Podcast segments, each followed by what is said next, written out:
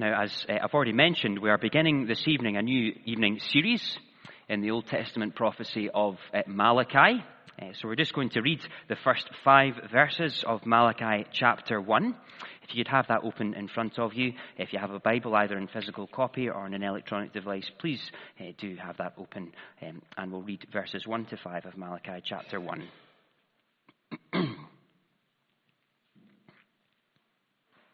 Malachi chapter 1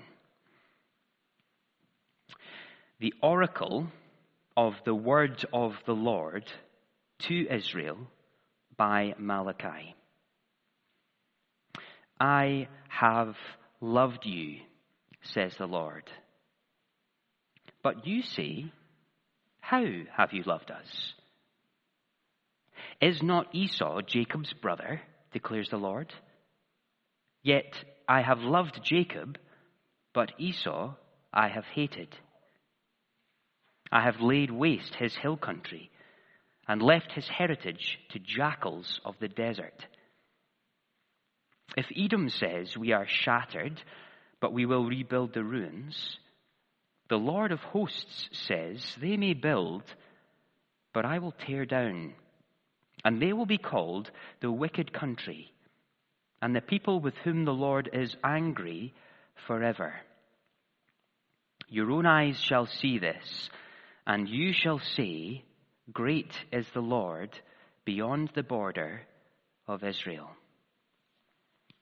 Amen. Well, please do keep that open in front of you as we think about it over the next few minutes. Before we do that, though, let me uh, pray again, just briefly, for our next few minutes. The psalmist writes, Give thanks to the Lord, for he is good.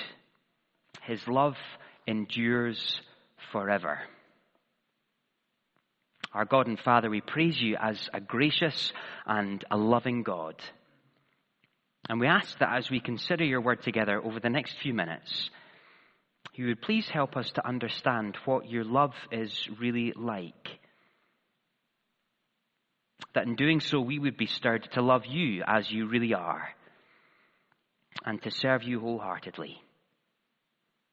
We ask all of this in Jesus' name and for his sake. Amen. Amen. Well, uh, let me begin with a question. Um, are you wandering from God? Are you wandering from God? Now, I'm well aware that that's a fairly direct question uh, to begin with, but let me be bold enough to follow up with another. Uh, how would you know if you were wandering or not? What, what kind of evidence mentally are you weighing up if you were to try and answer that kind of question? I wonder if, if you might mentally carry out a quick church attendance check. Uh, because you see, wandering from God would surely involve a drop off in your willingness to gather together with God's people and to worship Him. Uh, perhaps you could carry out a quick audit of, of your money or of your time. How willing am I or not to give to God's work? Again, a drop off in that can be a good marker of how committed we might be to God and to His service, can't it? Or perhaps you're in a, position of Christian leadership of some kind, and uh, for you to wander from God would be pretty obvious. Because you would have to step back from that, wouldn't you? There's no way that you could be in that kind of position of, of leading God's people at the same time as wandering from Him, could you? And so when I ask you whether you're wandering from God and you, you kind of compile the evidence, uh, you're still worshipping regularly perhaps, you're still giving uh, money and time to Christian things, you might even be in an active position of Christian leadership. Look at the evidence, Johnny. I couldn't possibly be wandering from God. Or could you? We're starting, as I've mentioned, this series in the book of Malachi this evening. Malachi wrote to God's people around 400 years or so before the birth of Jesus. And uh, if you know anything about the history of God's dealings with his people, well, you'll know that, that pretty much since day dot, God's people had repeatedly wandered from him. So much so that eventually, as an act of judgment, Jerusalem, which was their capital city, was destroyed. And the people of God were taken hundreds of miles away from their home to live in another city called Babylon. 70 years or so later, God had brought a small band of his people back to the land of Israel. And they had rebuilt the walls of Jerusalem. They'd rebuilt the temple again. And by the time Malachi writes, eh, the mortar on the rebuilt temple is probably just about dry. We're, we're maybe a generation or so after that return. And the exile is in the rearview mirror. It's time for a fresh start. But you see, old habits die hard. And to notice that, if you have your Bible open in front of you, just flick over the page to Malachi chapter 3 with me for a moment. There's a verse in Malachi 3 that kind of captures the burden of the whole book. It's chapter 3, verse 7. Let's just read that along with me. Chapter 3, verse 7. From the days of your fathers, you have turned aside from my statutes and have not kept them. Return to me, and I will return to you, says the Lord of hosts. See, God's objective for this whole book of Malachi is to call his wandering people back to himself. Eh, now that hopefully makes sense so far, eh, but it might sound quite a lot like well, a lot of other Old Testament prophets. Again, if, you, if you're familiar with any other Old Testament prophets, many of them were written to call God's people back to himself. So what's distinctive about Malachi? Well, there are a few distinctives, but I'm going to draw your attention to two that are particularly going to help us both this evening and over the course of the next few weeks as we look to apply this ancient book to our own lives. See, if, if drift or if wandering from God is, is the chronic disease that affects God's people, well, what makes Malachi different are firstly the symptoms of that disease. What people's drift looks like from the outside. And I've already touched on those in this brief introduction. In Malachi, God's people are wandering from Him, but they're kind of doing it in a very unwandery way. See, they haven't stopped worshipping and offering sacrifices to God. They haven't cancelled their direct debits in support of God's work if they had those then. And they haven't stopped listening to teaching from their spiritual leaders. And in fact, their spiritual leaders, who themselves are wandering, well, they haven't stepped down from their roles of leadership. All of which is to say, this drift, it doesn't look very drifty. It doesn't look very explosive. It doesn't look like we might expect wandering from God to look. Instead, well, it looks quite like half-hearted religion. And that's where Malachi, I think, will have real teeth for us as we think about it together over the next few weeks. That's one of the distinctives of Malachi, the symptoms of drift. Uh, and the second dis- uh, distinctive we'll see more clearly actually in our passage for this evening. Uh, see, if the disease is drifting from God, then the second distinctive of Malachi is the pathology. It's the underlying cause of that drift. What is leading God's people to drift from God in Malachi's day? Now, I, I wonder if you've ever found yourself falling victim to a blame shift. I was in that situation uh, last summer. We were on, on uh, summer holiday uh, and we had just bought some ice creams to eat whilst we were walking near the beach. And um, uh, the youngest member of our family was uh, quite slow to eat his, glacially slow in fact, uh, despite plenty of coaxing and offers of help and, and even the occasional warning.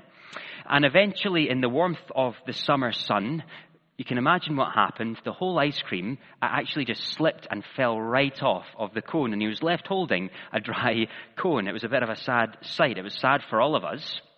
Eh, but for one of us, eh, the one who'd lost his ice cream, eh, the sadness quickly turned to, to frustration and then to blame. And in fact, I was found to be the one at fault for the fact that his ice cream was no longer edible. That's a bit of a silly example of blame shifting. But it can be much more serious than that, can't it? I wonder if you've perhaps been blamed by a colleague for the mistake that they actually made. being blamed for the breakdown in a relationship when it was so obviously the other person's fault. See, being wrongly accused is bad enough in itself, but for that to come from the person who actually perpetrated the wrong, that's galling, isn't it? It's, it's really unjust. And yet, you see, that's the sense of what was happening in Malachi's day. There has been a relationship breakdown. A breakdown in the covenant relationship, the promised relationship between God and his people. And you see, it's as clear as the nose on your face that that breakdown is solely the fault of the people, and yet they're pinning the blame on him. He's the one who's breaking the relationship, not us. So as we read through the book of Malachi, we'll see that they get upset that God won't seem to accept their offerings and to bless them, even though they're rebelling against him. They accuse him of being unjust and letting wrongdoers get away with evil. Ultimately, they think that they're doing their bit for God, but he isn't keeping his end of the bargain. He's the one who's causing the relationship breakdown. See, both the symptoms of the drift and the pathology or the underlying causes of the drift, they kind of set Malachi apart.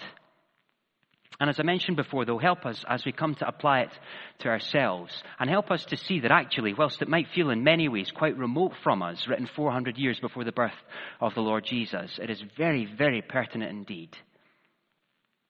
Now, that's something of the big picture of the book, but that is probably just enough waggling on the T from me. It is helpful to have the big picture in mind, though, as we jump into these first few verses in the book. And let me explain what I mean under our first heading for this evening, eh, which is chapter 1, verses 1 to 3a, the character of God's love. Now, just look with me again at verse 1 for a moment. The oracle of the word of the Lord to Israel by Malachi. I have loved you, says the Lord.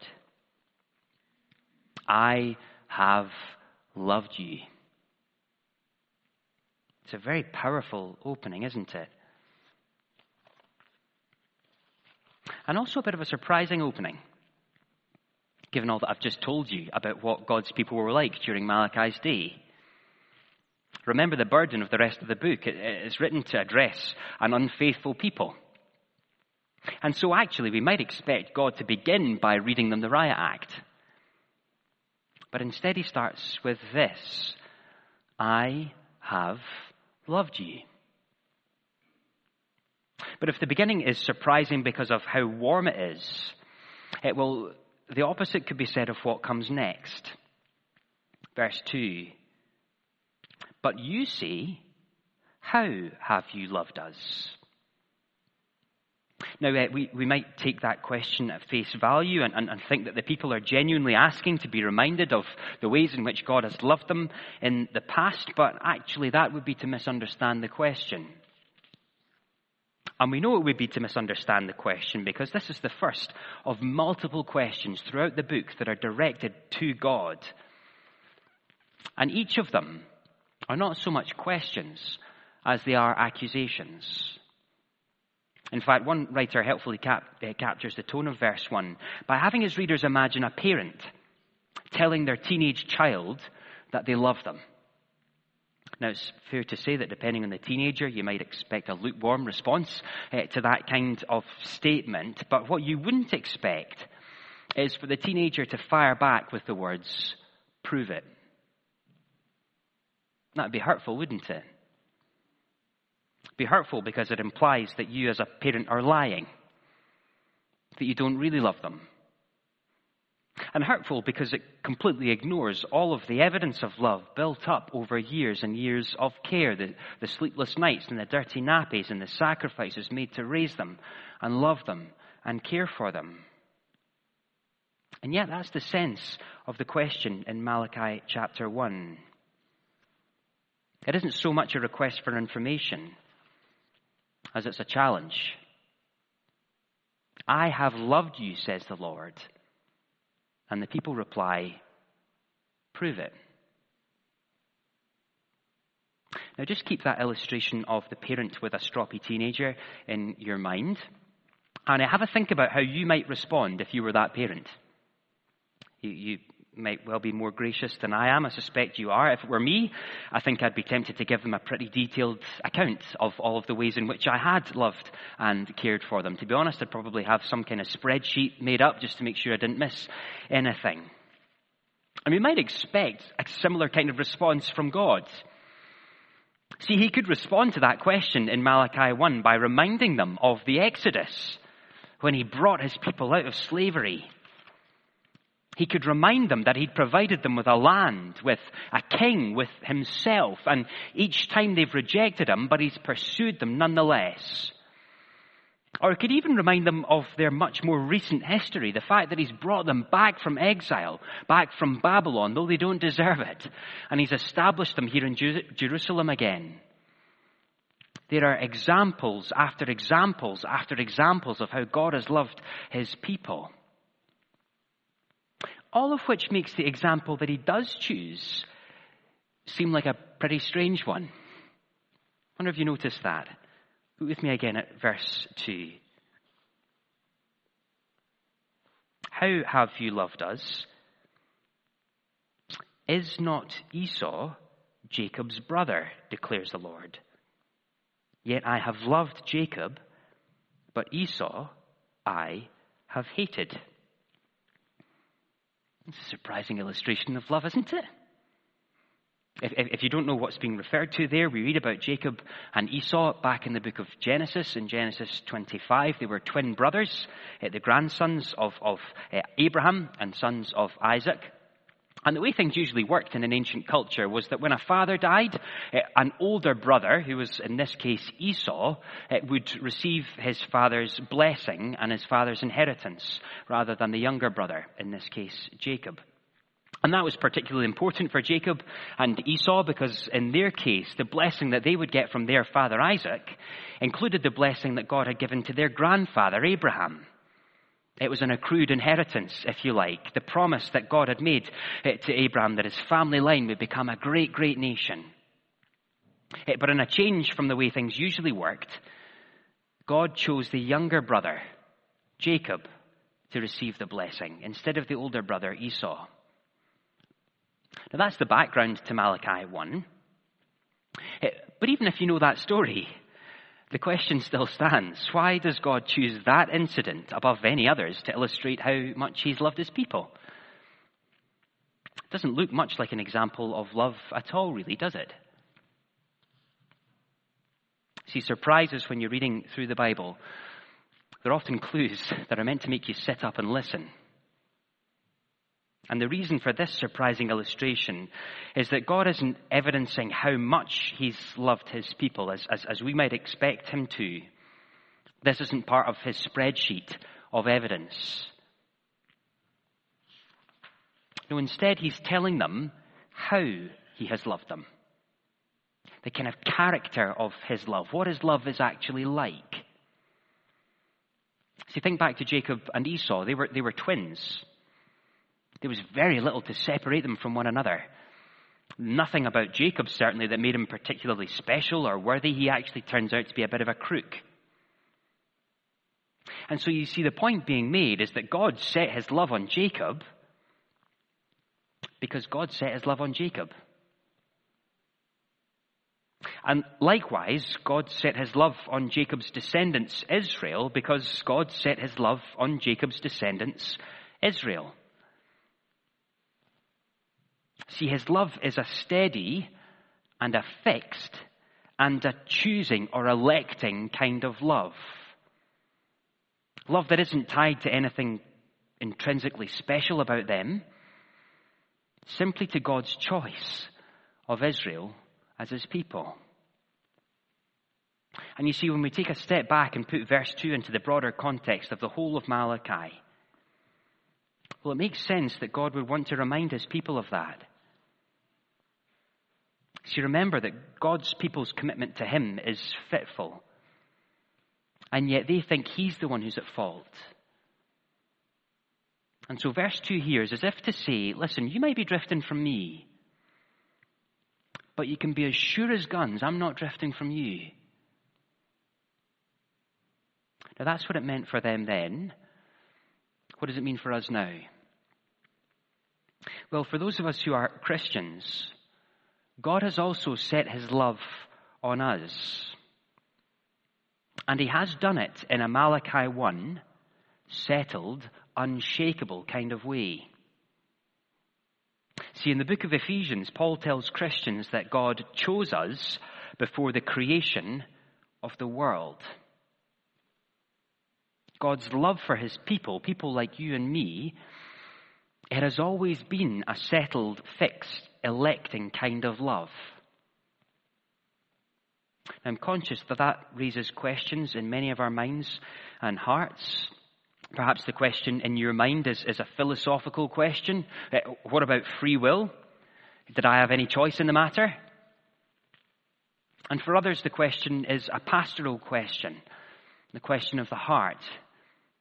Why would God choose me and not the friend or the family member I've been praying for for so long? If those questions are in your mind and in your heart, then you aren't the only one. And I'd very happily chat through and pray that through with anyone who wanted to, to do so, if that would be a helpful thing.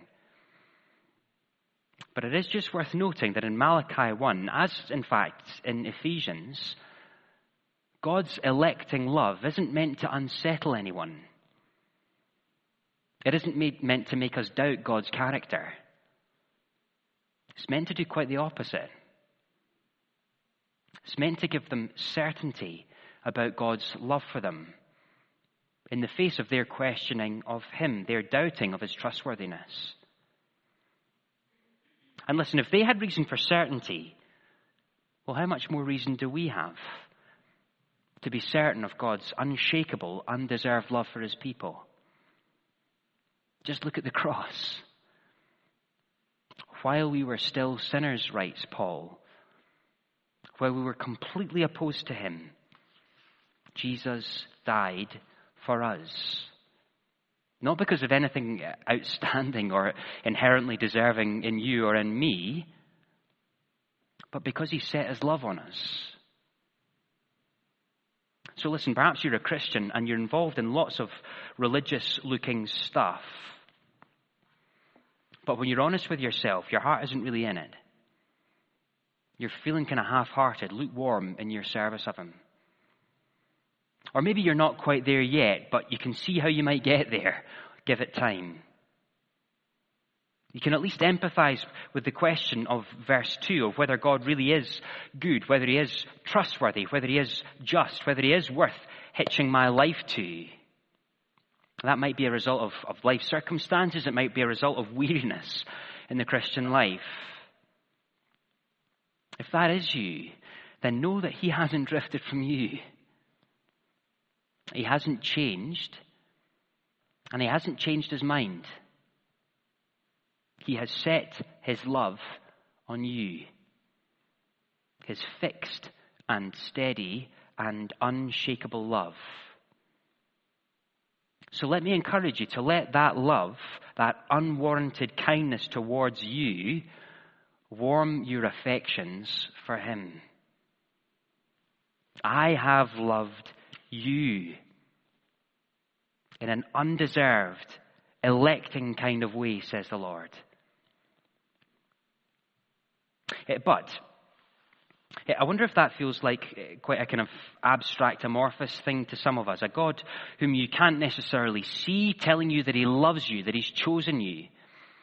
I mean, it might sound quite good on paper, but what actual difference does it make to me, to my life, that God has chosen me? I wonder if some of us might be asking that kind of question. Eh, well, that's what God turns his attention to next in verses 3 to 5. He explains that his love has consequences. It makes a concrete difference to the people whom he has loved. It makes a difference both in the here and now, and it makes a difference in eternity. Let's just think about that briefly in verses 3 to 5, the consequences of God's love. Now, eh, I know that we're well out of Christmas movie season. Christmas films are rightly reserved for the month of December only. That's the law. Eh, but one of my favorite Christmas movies is It's a Wonderful Life. In the film, the main character, George Bailey, is driven to despair by his own life circumstances. But as he contemplates ending it all, his guardian angel shows him what the world would be like if he had never lived. How much worse things would be for those who are close to him.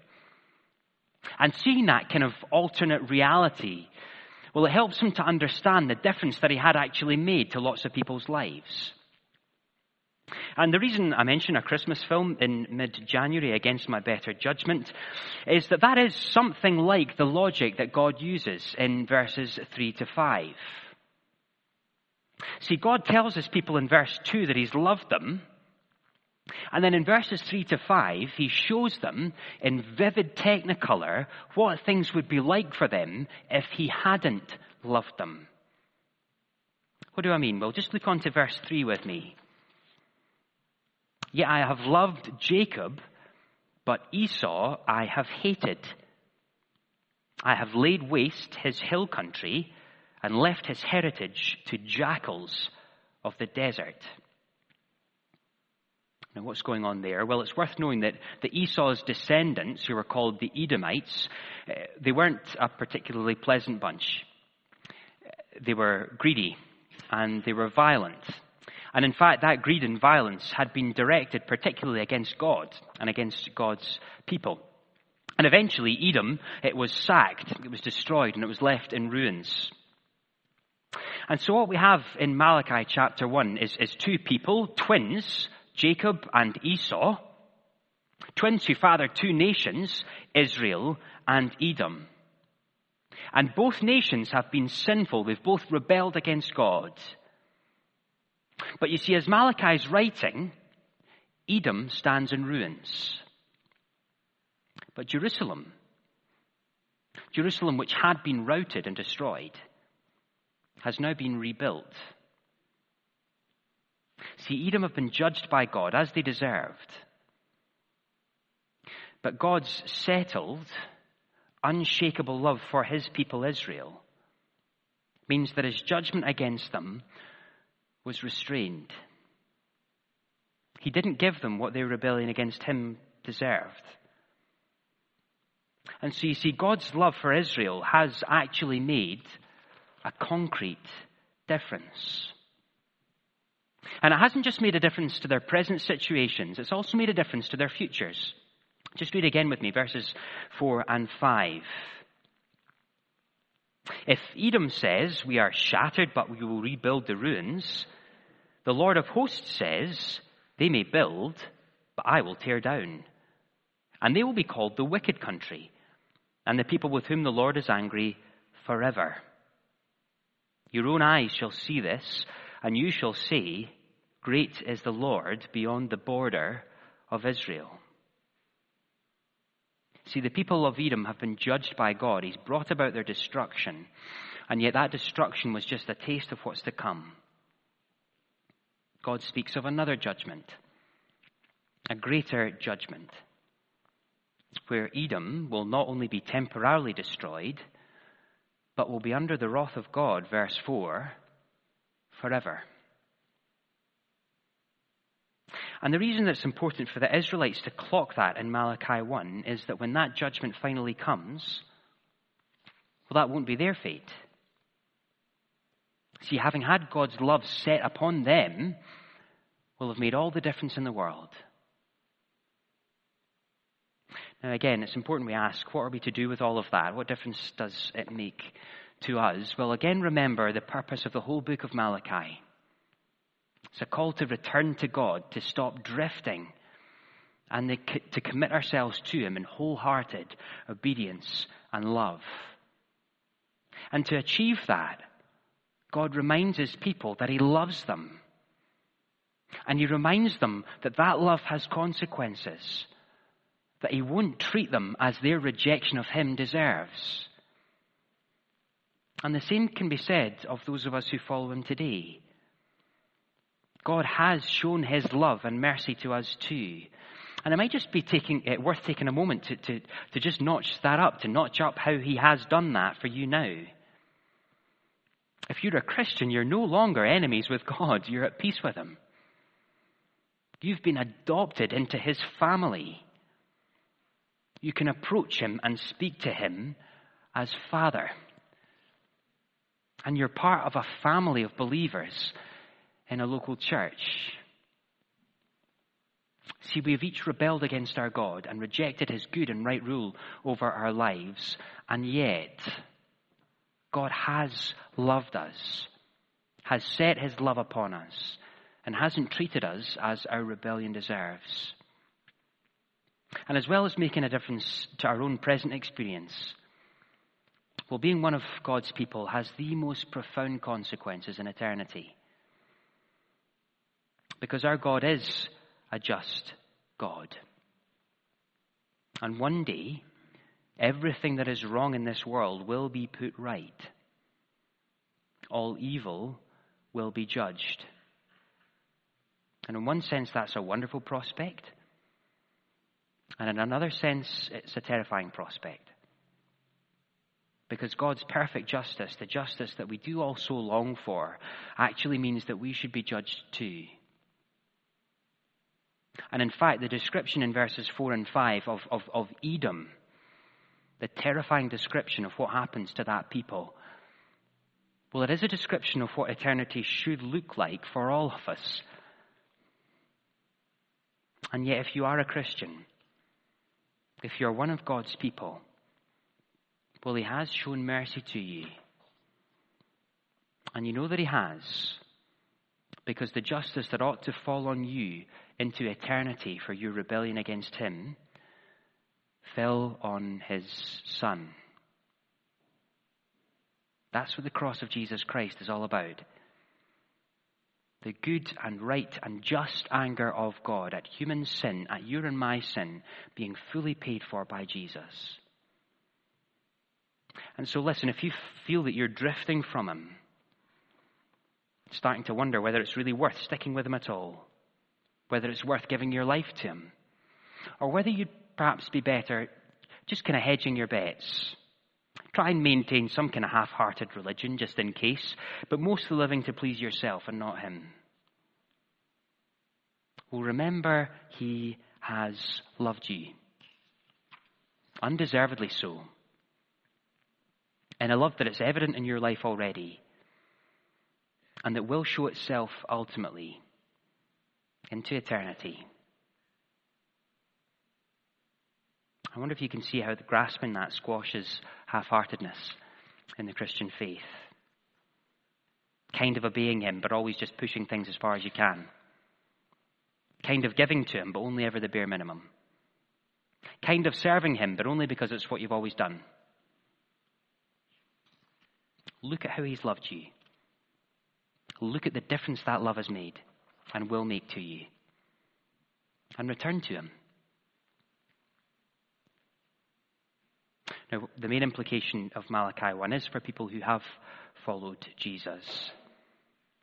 But it does have implications for those of us who wouldn't call ourselves Christians yet. Because that justice I've just spoken about, well, it will fall on all who haven't trusted in Jesus for themselves. And so the question that leaves each of us with is whether we will acknowledge our rejection of Him. Acknowledge that by rights we don't deserve His love. We should face His judgment for our rejection and yet claim his rescue for yourself. Ask him to be your rescuer, your savior. I have loved you, says the Lord. How have you loved us?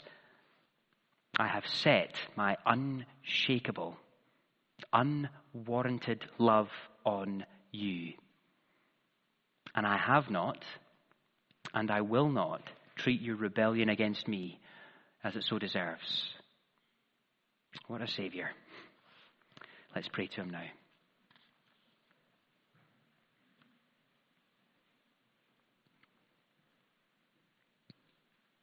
Our God and Father, we come before you in praise this evening. We praise you because you have loved us You've set your love on your people, not because we are lovable, but because you have set your love on us. We thank you for the assurance that that gives and for the radical difference it makes, both to our present circumstances and to our eternities. And so, would you please use these realities, the character and the consequences of your love, would you please use them to shock us out of any apathy, any half heartedness that lives within us?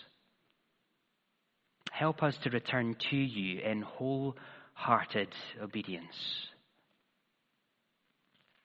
And we ask also that you would please impress upon any of us here who haven't trusted in you at all the stakes involved when they decide whether or not to follow Jesus.